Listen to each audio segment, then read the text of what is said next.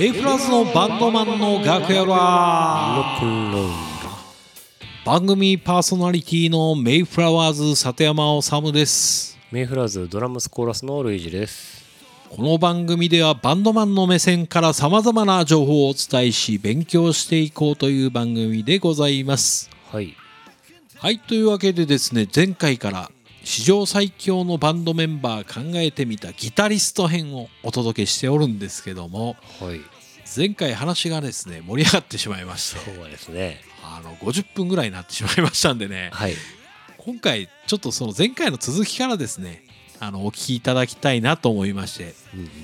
あのお話の途中からになるんですけどもおお聞きいただければと思います。ということで続きどうぞ。えーというわけで次いきましょう、えーローリング・ストーン氏の方が5位がジェフ・ベックですね、うん。イギリスの方が、えー、とスラッシュ来ましたね。ガンズローゼスのスラッシュですね。まあなかなかベタなこの5位のジェフ・ベック、えースラッシュということで来ましたけどもね。ジェフ・ベックねやっぱまあジェフ・ベックはすごいですね。ほんとすごいです。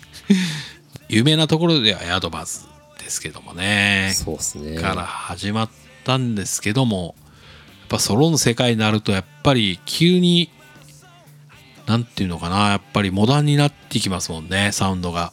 フュージョンの時代っていうのもあって、まあなんか形容できない誰にもなんか形容できないようなスタイルのギターになっていきますよね。そうですジェフ・ベックもね。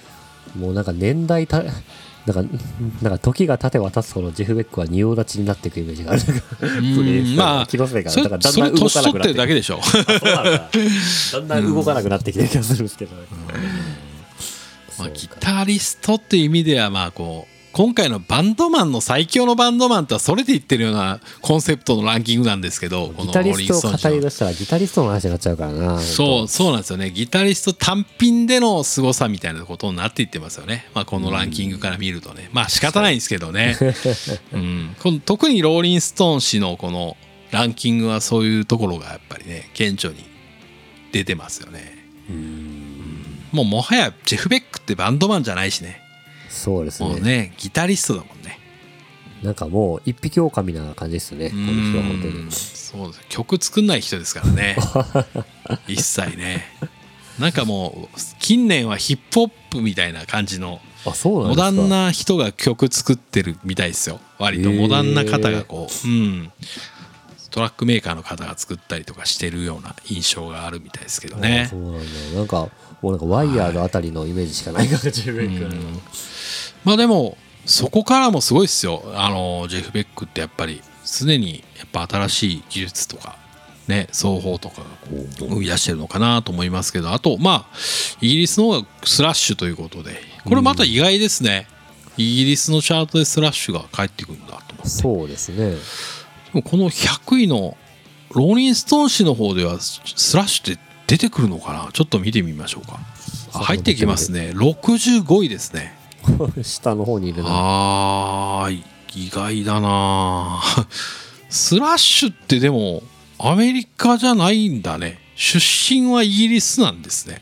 あおーなるほど。でもそうだよね。だってあのレレニー・クラビッツと確かだ学校が一緒かなんかだったよね。あそうなんですか。だからほらあの「Always on the Run」って言ったっうけ、ん。あれとか参加してるでしょ？参加はしてますあのレニー・クラビッツのアルバムで聴いたりとかしてね。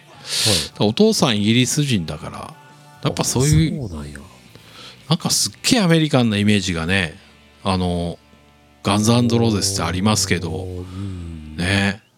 あでもすごい面白いですね。スラッシュの経歴もこうやって見るとですね。そうですね。うん。あでもスラッシュといえば僕あのジェジェリーフィッシュのねエリック・ドーバーと一緒にやってたスラッシュの1枚目とかよく聞きわ聞きましたけどね。スラッシュのソロアルバムなんですよね。ソロアルバム。うん。結構好きでしたけどね。何とも言えないスラッシュも独特なポジションですねそう思うとね。うん。でもイギリスのチャートに入ってくるっていうのが意外とガンズローゼスもイギリスで人気があるということなのかもしれないですね。こうやって見ると。かもしれないですねということで次、えーローリン・ストーン氏の4位がキース・リチャーズ。イギリスの方のランキングが、えージミー・ペイジですね。来ました、だんだんなんかねうん、だんだんもうベタなそれらしくそれらしい感じになってきましたねそうか。キース・リチャーズローリング・ストーンズもそうですけど僕キース・リチャーズやったらやっぱりあのなんだろう。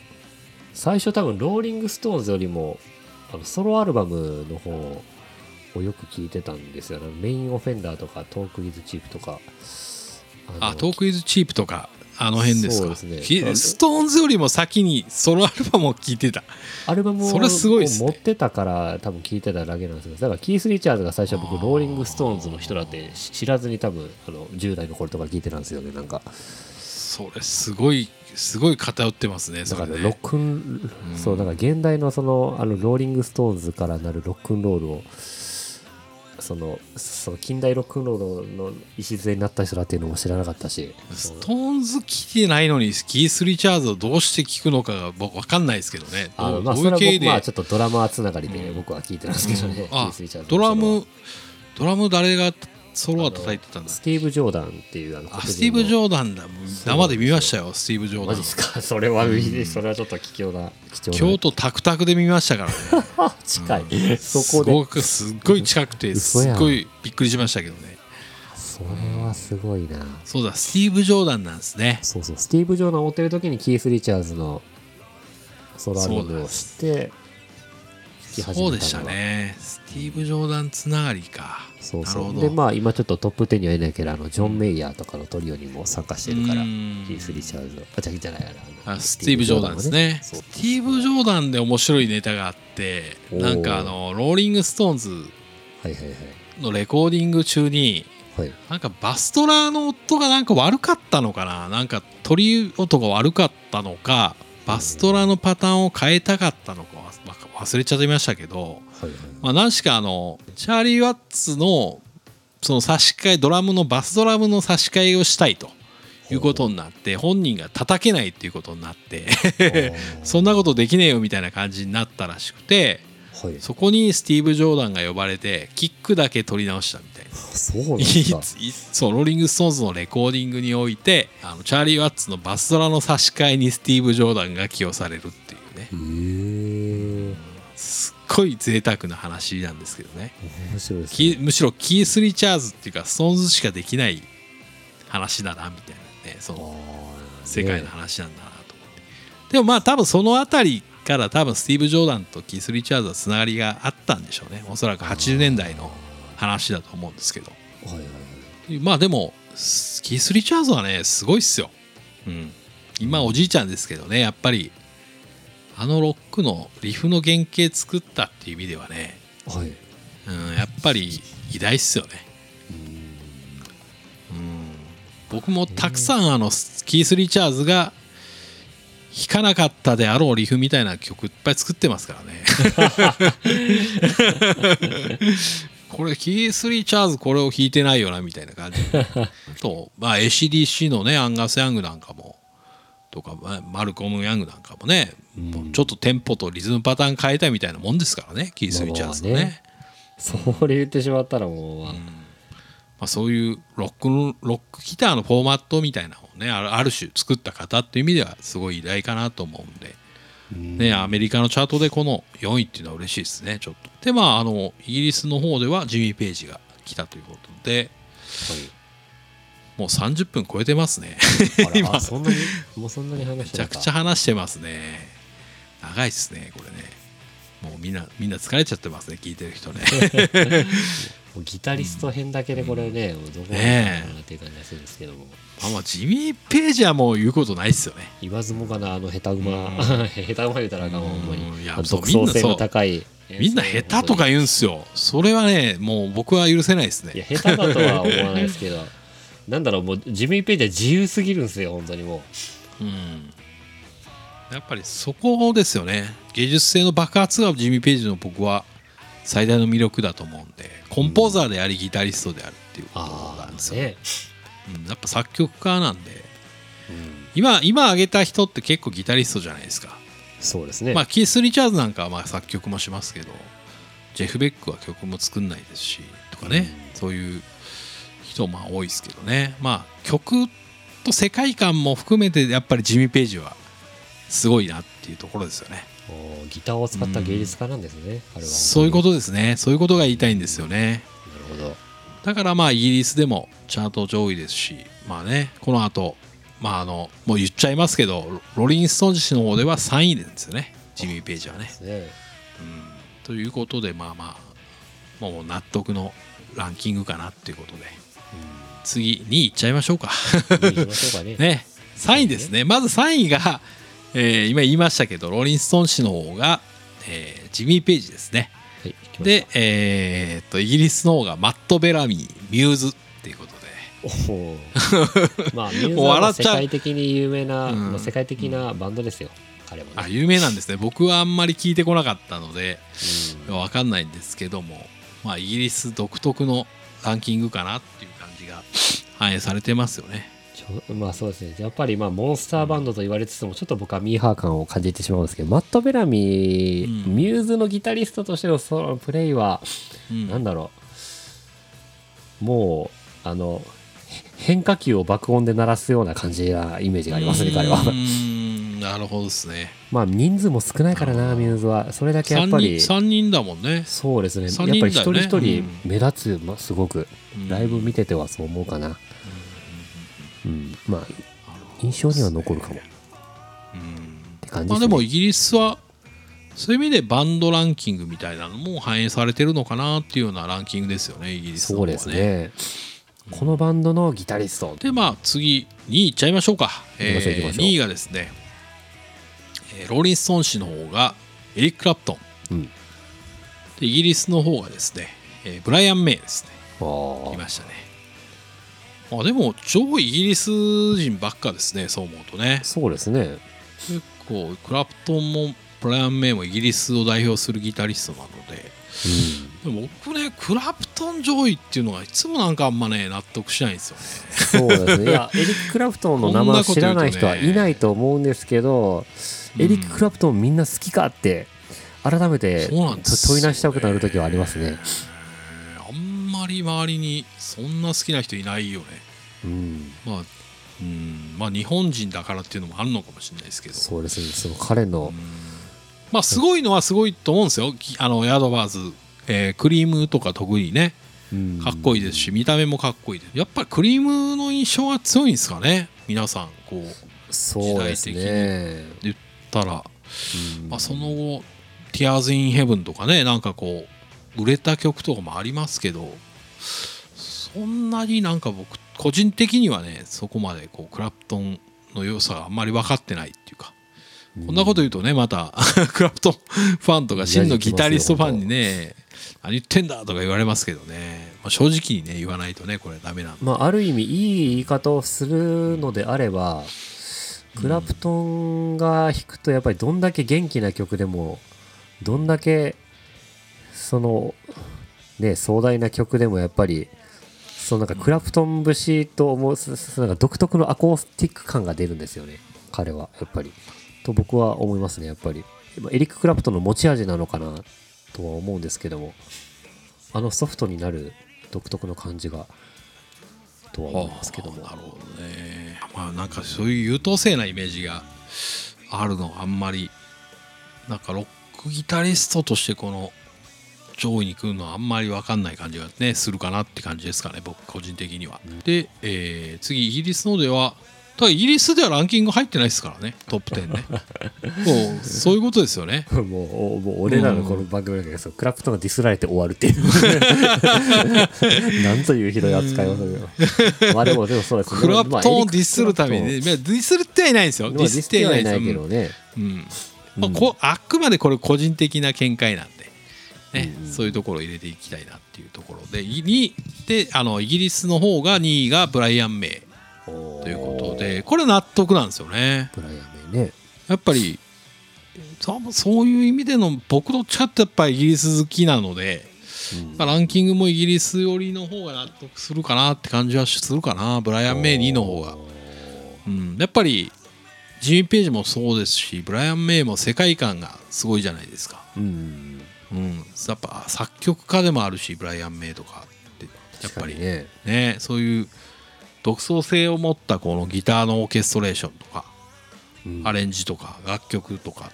まあでも曲はフレディの方がまあね多分メロディーとかそういうのは作ってたんでしょうけど。でもやっぱり、まあねブライアン・メイのギターのオーケストレーションとかってやっぱりすごいっすよね、うん、ソロとかね。そうですね。そのうんブラブライアン・メイのそのその作曲の力があったからこそそうその壮大なフレディの力を生かすことができたのじゃないかなとは思いますけどね。そうだよね、まあ、クイーンのメンバー。うん。うん、皆さんねクイーンは多分歌ったり、えー曲作ったりするので、まあ、みんなの力なんでしょうけどでも、うん。まあすごいですよね。ブライアン・メイのギターのアプローチっていうのがねあのクイーンの世界観の一つではあることは間違いないので。まあ確かにね。そういう意味でのまあにブライアン・メイはすごく納得します。僕はイギリスの方のね。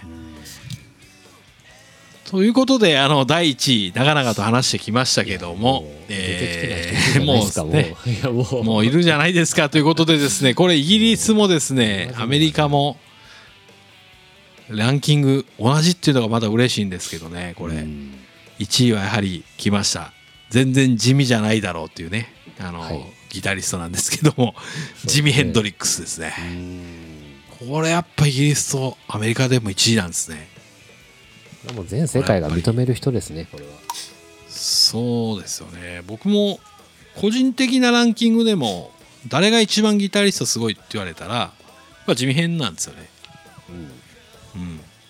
まあ、なんでかっていうとやっぱりもうそのさっき言った独創性も当然ながらもうぶち抜きで金揃え備えているっていうことだよねうん。作り出す楽曲もギタープレイにおいてっていうことだよねあとねこのギタリストっていうところに絞るとやっぱりはい現代におけるエレクトリックギターの奏法をね無限の可能性にしたのって地味変だよね完全にねうん。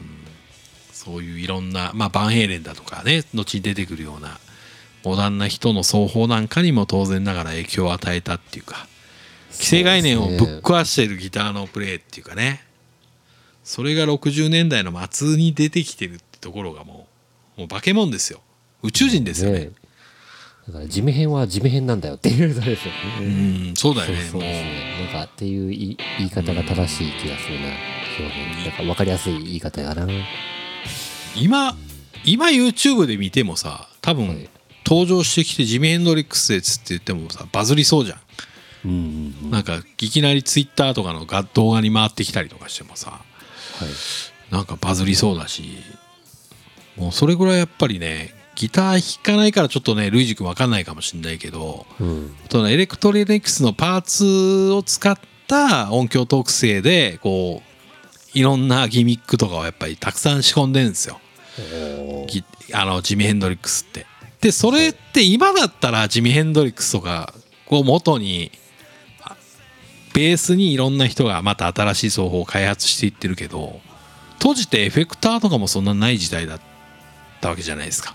うん、まあそうですね。うん、でその時代にエフェクターとかもなんか一緒に開発ロジャー・メイヤーとかいうねギタリあのエフェクターのメーカーとか、まあ、日本のあのメーカーの方とかともこうコラボレーションっていうかなんかこう作ったりとかしてエフェクターの開発みたいなこともやってんすよね同時に、そうなんだ。うん、そこも含めてなんかパイオニアっていうかなんかもうすごいですよね、うん、あと楽曲もね本当すごいっすもんね。エレクトリック・レディーランドとか僕も高校生ぐらいの時に聞いた時にぶっ飛びましたもんね。なんだこらと思ってもうサージェント・ペパーズよりある意味僕なんかエレクトリック・レディーランドの方が衝撃だったかな。初めて聞いた時。うん。なんかすごく面白いなと思った。いろんな世界観があって曲の。うん。それぐらいねまあ現現代にもおいてもね後世に影響を与えるギタリストということで、まあ、ジミ・ヘンドリックスということでしたということでめちゃくちゃ。ゃ長くなっちゃいましたけどね。過去最長の42分になっちゃってますけどねこれ。ねもうこれ2回ぐらいに分けた方がいいかもしれないですね。そうですね。ギタリスト編ですね。もう最終的にもう誰バンドメンバーにするよって話ですよ、本当もそうですね。この中からあのバンドメンバー最強誰なんですかって言われたらもう1位の人だろうみたいなことになるんですけどね。う地味編なん入ったらもう地味編ワンマンバンドになっちゃうぜ。もう誰も止められなくなっちゃう。いやそれそうそうそうそういうことを考えたんですよ。あのギター地味編に行くでしょ？うんボーカルにリアム・ギャラが行くじゃないですか。うんでベースにシドビシャツ着てはいはい。ドラムにキース・ムーン来るんですよ。おおなるほど。それでライブ始まりますよって時に、はい。最強のメンバーが集まったぜライブやるぜって時にうん。あのどうなったと思います、えどうなったかと思う？うん、この4人がバンドやると、えなんだろう？どうなったんだろうんうん。誰も来ないっていうね。うああなるほどね。もう誰も来ないみたいなね。あステージに誰も帝国に来ないみたいなね、うん、でも演奏が始まったら誰かがぶっ倒れて演奏が続行できないとか、ね、リアリアム・ギャラが帰ったとかね。あ地味編がもうギターぶっ壊してそれにシドビシャツが切れてステージでベースぶっ壊してで今度キース・ムーンがあのドラム破壊してみたいなね。ああなるほど。ねでもあの演奏が成立しないっていうね。これがしこれが史上最強のロックバンドなんじゃないかななんてちょっとあのニヤニヤしながら考えてたんですけどね。ああなるほどね。まあまあそういうくだらないね。バンドメンバーの編成もありますけどね。いやーねもうこの先もうギターでここまで長々語ってこの先どんなオチが待ってるのかっていうのを楽しみなところではありますけどね、俺は本当にいいや今のオチだったつもりだったんですけどね。や俺はまだオチを持ってますからね本当。まだまだ最後まで取ってあ本当ですか？名だたるギタリスト上げ出したらキリがないもう本当に。キリキリがないですね。これ、うん。あの絞ってトップ10にしようって言ってたんですけどうん。もう40分超えてますからね。あやばいやばい。もうそろそろ終わらないことね本当。うやばいですね。うんということで次はねトップ3ぐらい トップ3かトップ5ぐらいでいいんかもわかんないですけどね。そうしランましょう。キングね、はい。というわけで今回ですね、えー最強のバンドメンバー考えてみましたギタリスト編ということで、はい。えーお届けしました、えー次はですねベーシスト編もうええやろっていう感じなんですけどね、あのーはい。ちょっと考えてみます。そうですね、はい。あれ最後までご清聴ありがとうございました。ありがとうございました